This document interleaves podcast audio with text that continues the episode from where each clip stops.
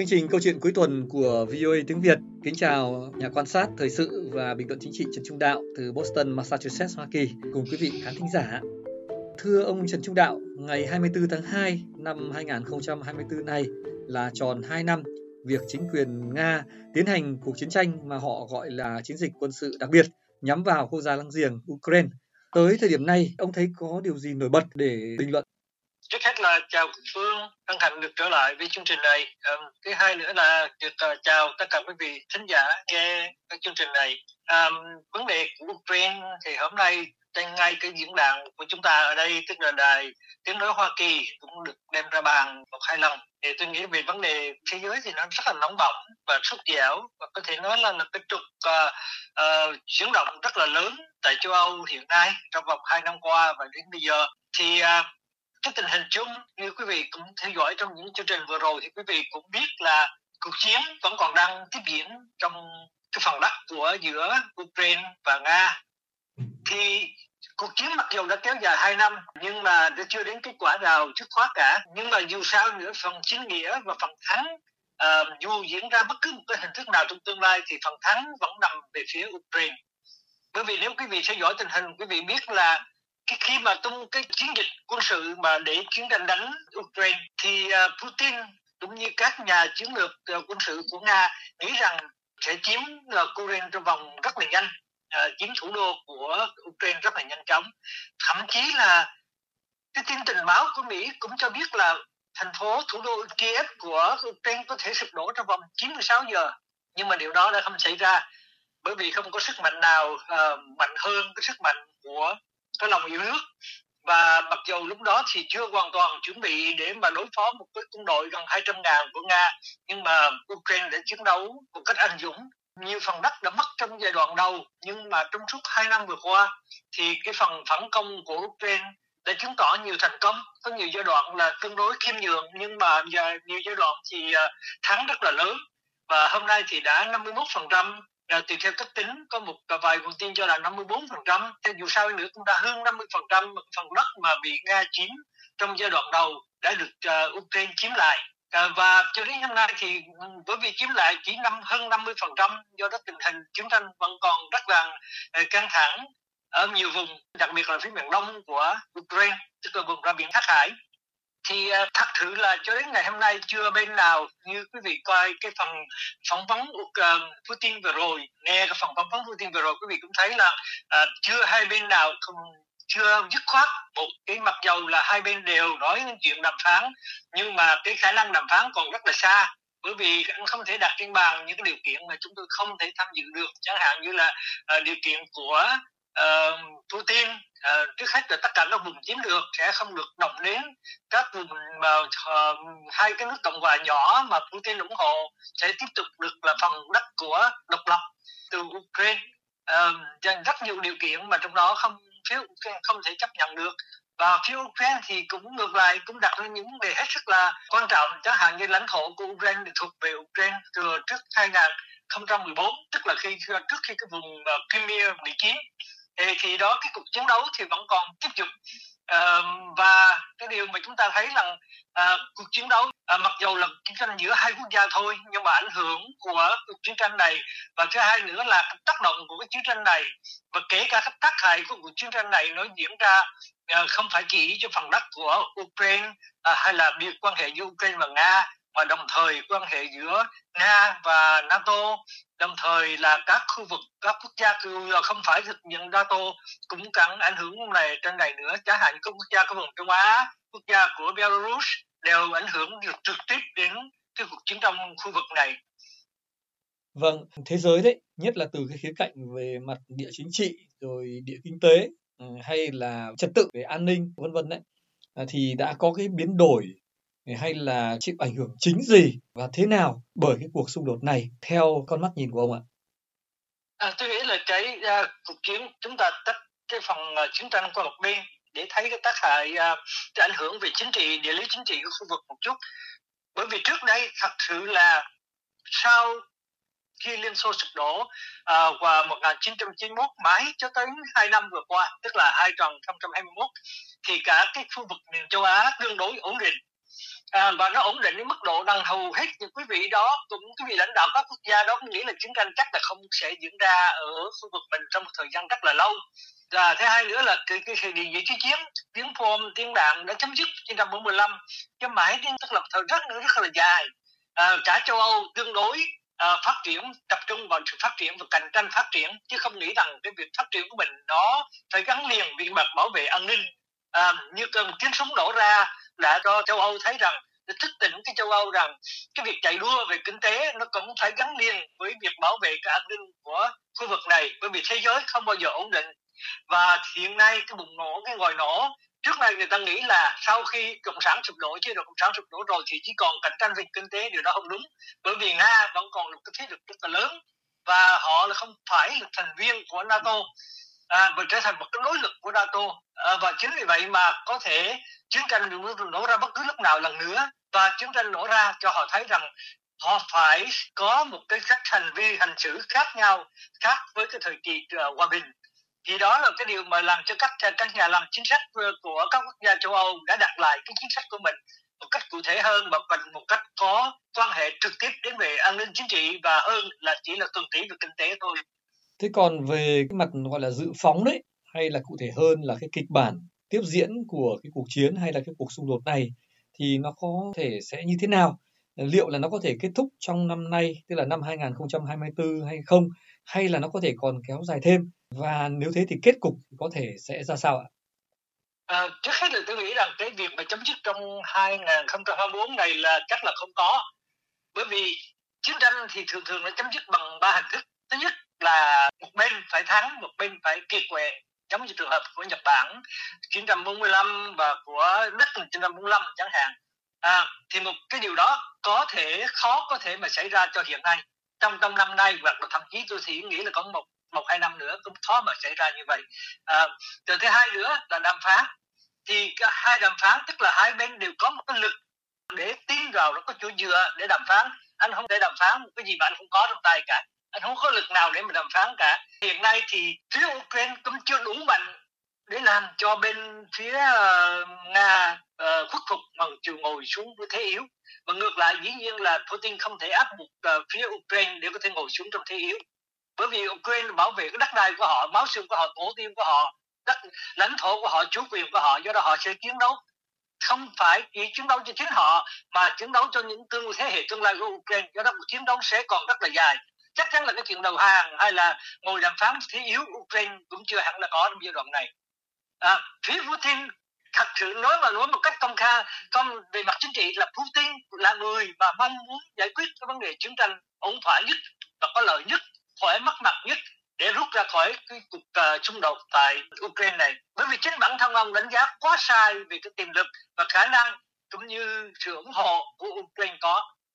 Ukraine trước đây có thể nếu mình chiến tranh thì có lẽ là thế giới không ủng hộ Ukraine như ngày nay. Lý do là Ukraine ngày nay là một quốc gia dân chủ, được cả thế giới kính trọng. Thứ hai nữa là một quốc gia hoàn toàn bất chủ quyền, độc lập và toàn vẹn lãnh thổ. Và hai cái đó mà bị xâm phạm đi nữa thì đã đặt cả châu Âu trước một cái khả năng là nếu mà họ đánh Ukraine như vậy được, thì họ một ngày nào đó Nga cũng sẽ đánh những quốc gia khác ở châu Âu thì thành ra là họ bảo vệ Ukraine một phần à, giống như là tổng thống Zelensky nói rất là nhiều lần. Tức là nếu mà chúng tôi bảo vệ cho Ukraine không nghĩa là chúng tôi bảo vệ cho Ukraine thôi mà bảo vệ cái vòng đai của châu Âu và bảo vệ cái an ninh của châu Âu do đó quý vị phải tìm một cách bằng mọi cách để yểm trợ cho chúng tôi. Bởi vì cuộc chiến đấu nào không phải là chiến đấu cho Ukraine thôi mà chiến đấu cho cả về châu Âu nữa. À, thì cái, cái quan điểm đó không phải là à, mới lạ gì bởi vì về địa lý chính trị là hầu hết quốc gia bây giờ là Ba Lan à, chia sẻ rất là nhiều. Bởi vì phần Ba Lan là trực tiếp nối liền với Ukraine. Thì thành ra là cái khu vực này nó sẽ bất ổn trong một thời gian vài năm nữa trước khi dẫn đến ổn định. Bởi vì thứ nhất là Ukraine phải tiếp tục được yểm trợ bởi các quốc gia tự do trên thế giới. À, đặc biệt là như Mỹ chẳng hạn. Thì khi ông ta có cái lực yểm trợ như vậy ông ta có hậu thuẫn như vậy thì ông ta mạnh miệng nói chuyện với Putin và đặt mở cuộc phản công mới và từ cái những cái phản công mới này mà nếu thành công sẽ đặt cho ông ta một cái điều kiện thuận lợi trong việc đàm phán xảy ra trong tương lai. Nhưng mà trước mắt tôi nghĩ là 2024 này không có điều đó xảy ra bởi vì cuộc chiến nó vẫn còn đang tiếp diễn và cái, cái khả năng về thắng lợi của một bên thì chưa rõ ràng.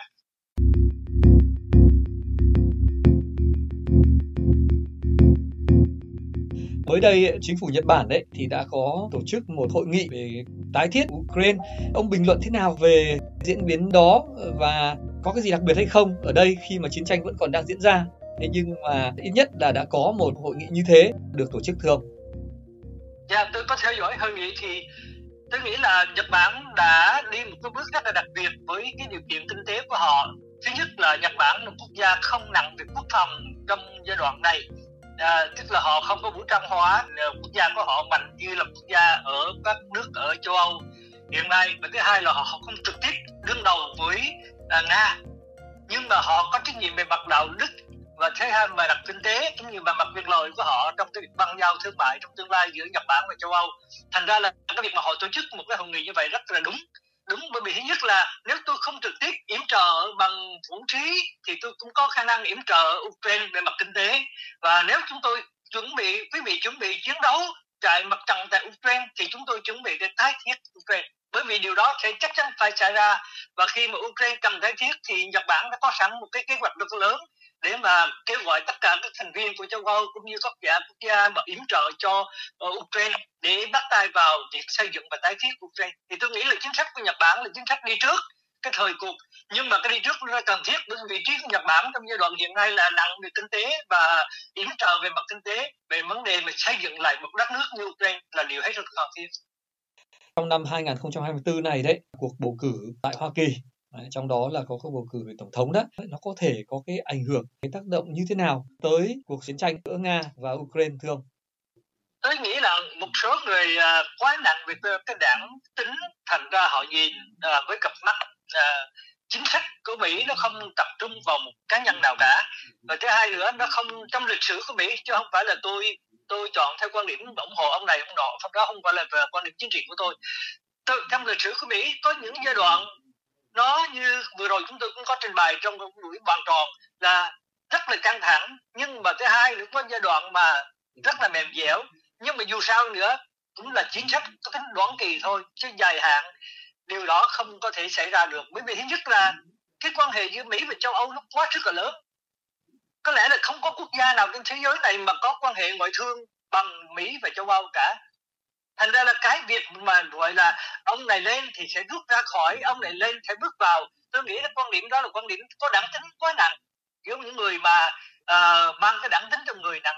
Chứ còn thực sự kinh tế chính trị nó không có xảy ra như vậy.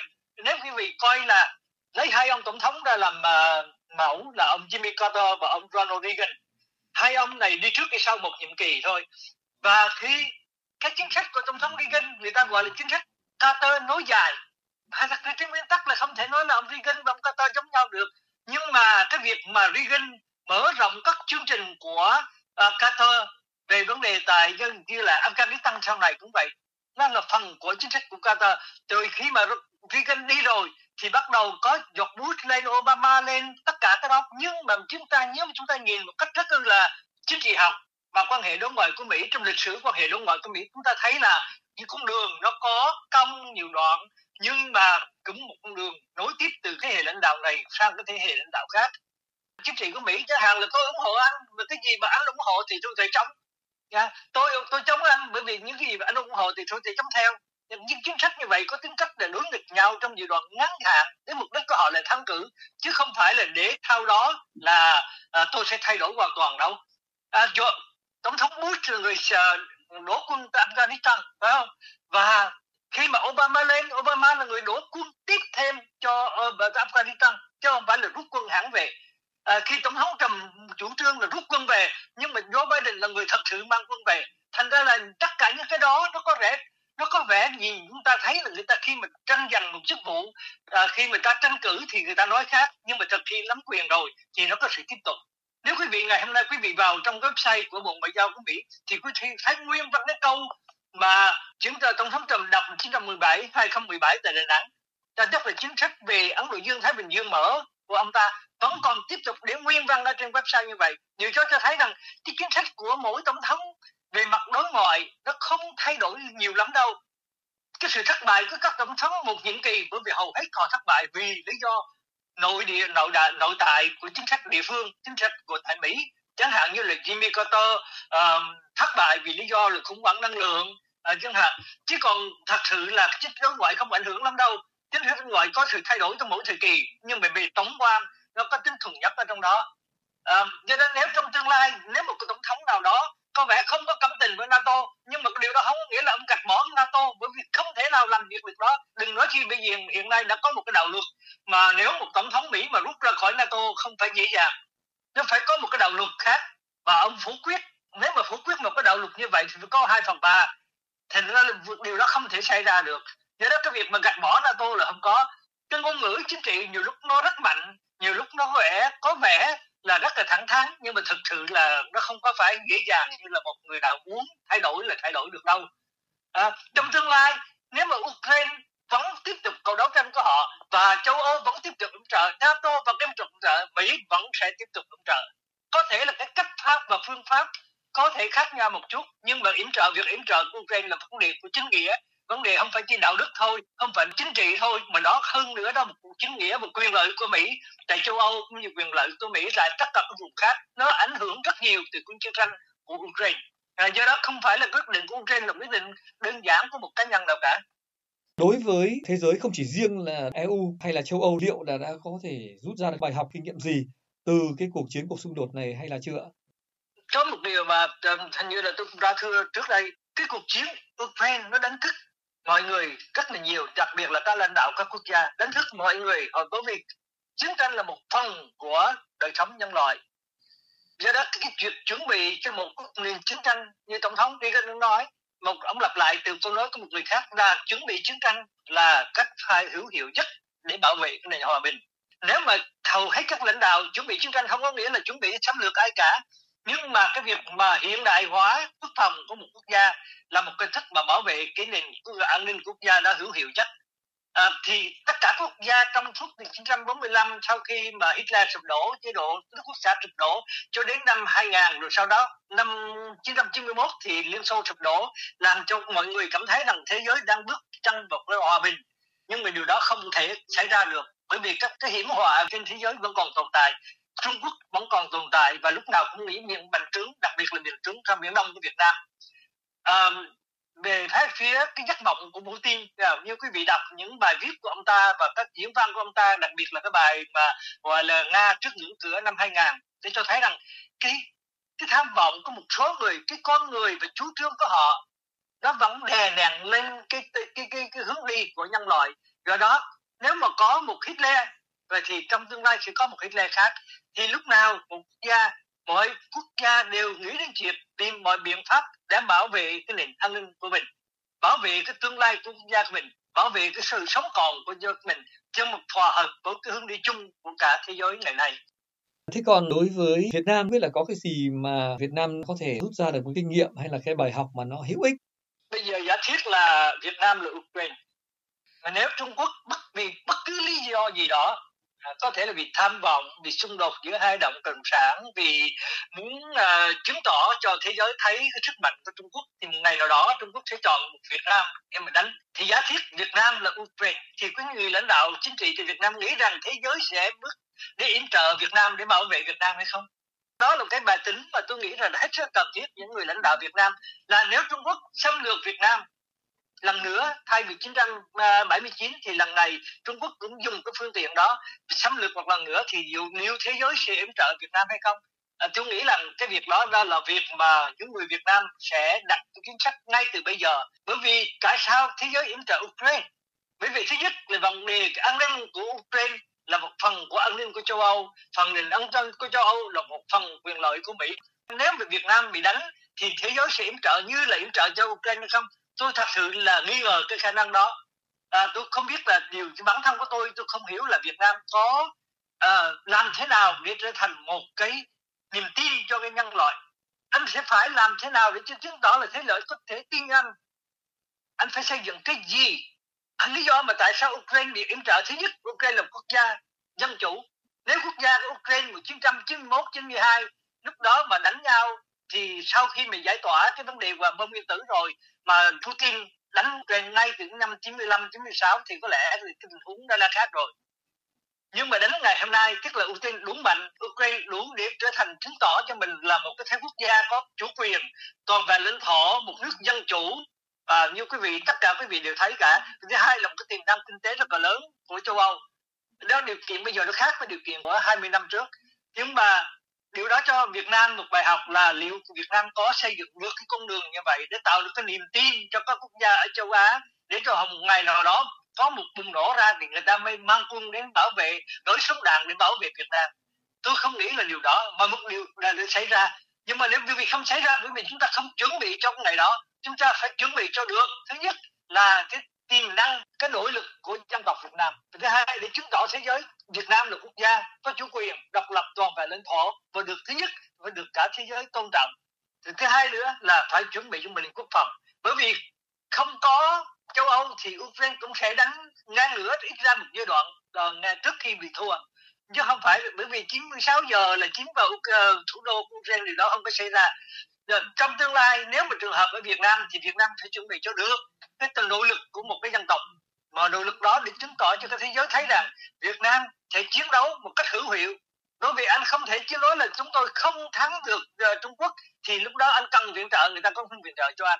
Thì anh sẽ xây dựng được cái nội lực một cái nội lực khi có sự đoàn kết của dân tộc Việt Nam. Chưa có một cái sức mạnh nỗ lực mà mang tất cả mọi người Việt Nam trong nước ngoài nước ngồi lại với nhau cùng một hướng.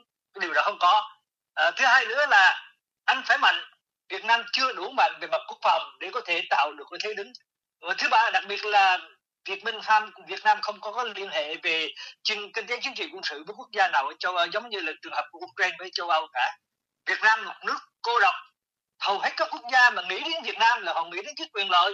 Họ vuốt ve Việt Nam chỉ vì quyền lợi của họ chứ không phải là vì cái sự quyền lợi của dân tộc Việt Nam mà làm thế nào họ làm thế nào để thấy là cái quyền lợi của dân tộc Việt Nam và quyền lợi của các quốc gia lớn nó tương hợp với nhau? Khi nào quyền lợi của quốc gia tương hợp với nhau thì lúc đó mới tạo sự niềm tin niềm tin và đều cái sự tin cậy giữa hai quốc gia. Điều đó không hiện nay ở Việt Nam không có. Và đó là những cái điều mà người lãnh đạo Việt Nam phải nghĩ cho ra. Mà thật sự họ quan tâm đến Việt Nam thì phải chọn một cái hướng đi thích hợp. Vâng, chương trình câu chuyện cuối tuần của VOA tiếng Việt xin trân trọng cảm ơn ông Trần Trung Đạo là nhà quan sát thời sự và bình luận chính trị đã tham gia đóng góp và chia sẻ với chương trình. Xin chân thành cảm ơn quý vị khán thính giả đã quan tâm dành thời gian theo dõi chương trình. Mến hẹn gặp lại quý vị trong các chương trình câu chuyện cuối tuần sau. À, cảm ơn Quốc Phương và cảm ơn quý vị đã lắng nghe chương trình này.